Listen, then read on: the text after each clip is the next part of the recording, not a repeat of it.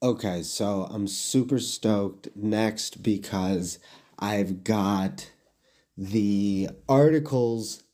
So here's the process that I've got for writing articles these days.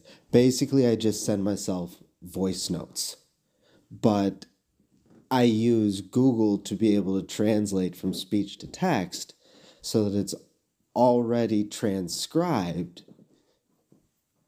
into the message that I send. Super, super stoked makes it so much easier. Next step is then to copy and paste it into a Google document where then it you know kind of needs there's there's editing and some cleaning up that needs to happen for the most part. And now what I'm saying because I came to to the to the idea of not the most words just the right words. And so that's where it's going to be really about fine tuning each of these into saying cool. I'm not using unnecessary words. I'm getting to the point and people are able to just move on, but now they have the information. And that's what's so important. I'm not going to get that like straight direct out, but that is that's where I think then the other thing is going to be able to be constructing these Friday fives and and then doing something similar, just getting what's the heart of the issue, what do people need to know, and then keep it moving from there. And I think I'm actually going to almost, what do people need to know, and then it's disseminate for conversation. Because at this time, well, you know, and, and we'll be able to see how it grows. Well, the idea I think is going to do is going to be to do, you know, a deep dive on on at least two of them every single week. You know, what do I mean by a deep dive? I'm saying, you know, getting up there between three, four hundred words. The rest for the Friday five, you know, I think maybe less than 120 words. You know, hey, here's a brief of what's happening. Here's a couple of links. There it is. So, yeah, super, super stoked with that though. Um, because what the hay bales else? That's definitely the idea of creating prompts for conversation and then providing space for people to have conversation. I think there can be value found in providing such a space around the specific topics of diversity. Um, and and now I have discerned a path that I am at peace with to find people to work with, which I'm really, really stoked about. Because I really, really enjoy helping people learn about the world, which is essentially what diversity is. It's constantly relearning and refreshing your perspective on what the world is and what the world could be. It's a fascinating and wonderful, amazing journey. And to help people on that journey, well, yippee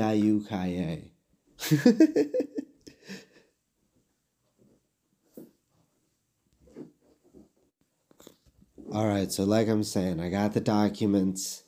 Well, let me see here. Let's take a look, shall we? Um, what I've done is I've actually just decided to combine all the documents into one offering, and it's pay what you want. And so we've got the Indigenous Guide to Diversity, we've got Caleb's Guide to Growing Up, and then we have Cannon's Guide to Causality or something like that. I, I'm still playing with that. That's just again, it's just a phonetic, alliterative, it's just an alliterative collection of words, you know, that indicates, you know, some sort of mile marker in my head that I can say, okay, cool, this is this is maybe where this conversation's starting off from. Now, I've also got another small piece called About Whiteness. And I think that's just a couple hundred words, less than 600 words that just kind of yeah just really gets into into a perspective on whiteness that I think all white people should uh, should really take a read on. Uh, then I'm still working on this one, White Supremacist Executive Academy. Um, I got through. I, I I I got the first read through. I think that one is that's probably just over six hundred words. I got to figure out exactly where I want to go. Got to figure out exactly what the what the point is for that one.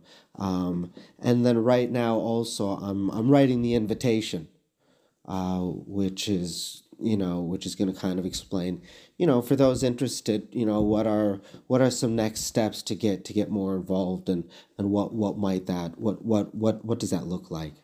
Um, then i've got uh, i've got two more and it's gonna be maybe three but uh latinidad i've got and and i've got i i think i think i just need to go through yeah, that one I've got copied on over. I just kind of need to go through it again. Not the most words, just the right words. And really just want to zero in on on what those could be. Then the next one is Gen Z, Gaza, and the Global South. Uh, no, I think I've actually gone through and I've done the first round of editing with that one. Um, and again, I think we're coming in just under 600 words.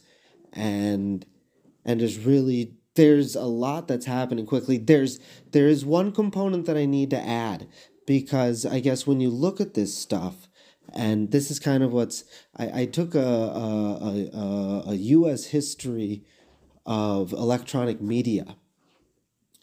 And and then there was another book that I read that called 1968 and and looking at how media has played out since then because 1968 was the first year that people saw police brutality it was at the it was at the DNC in Chicago, the Democratic National Convention in Chicago, and this was the first time that people saw on their televisions in their home other Americans getting beaten by the police. We are far beyond that now and Gen Z is seeing. Well, also in '68, there was also that, and and also uh, uh, first video footage uh, from war from the front lines at Viet in in Vietnam. So that's what happened in 1968. Now, again, as I've said, we have transitioned so much further beyond that, which is affecting how the world is choosing and wanting to move forward.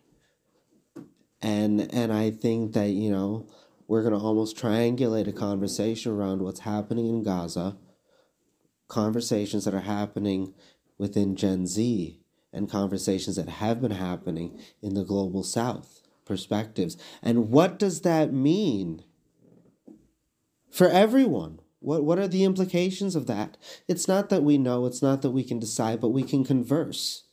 And we can be aware, we can expand our awareness of the possibilities. Being okay. All right, so here's maybe a revelation for myself. In when building a business, a decision needs to be made. What is the expiration date of that business to be? Do you want it to be when you retire, the business ends, or is it something that you want to be able to pass on? If it's something that you want to be able to pass on, I think to a degree we can see what has happened with legacy businesses. There's degradation almost inherent, I think, by the third generation. I don't know, rumors, talking out my armpit.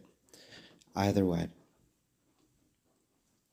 if one wants to build a sustainable business that can be passed on, you have to build something that doesn't serve the present zeitgeist. You have to build something that is able to be sustained through an evolution of concepts. You have to build not a product, but a meta product, a, a, product that facilitates the production of conceptual products. And I think that's really kind of just been the aim. Um, you know, it starts with sandpaper, just to be able to get a cleaner look at everything. Then you start deciding where to make the cuts and what what the end products could be.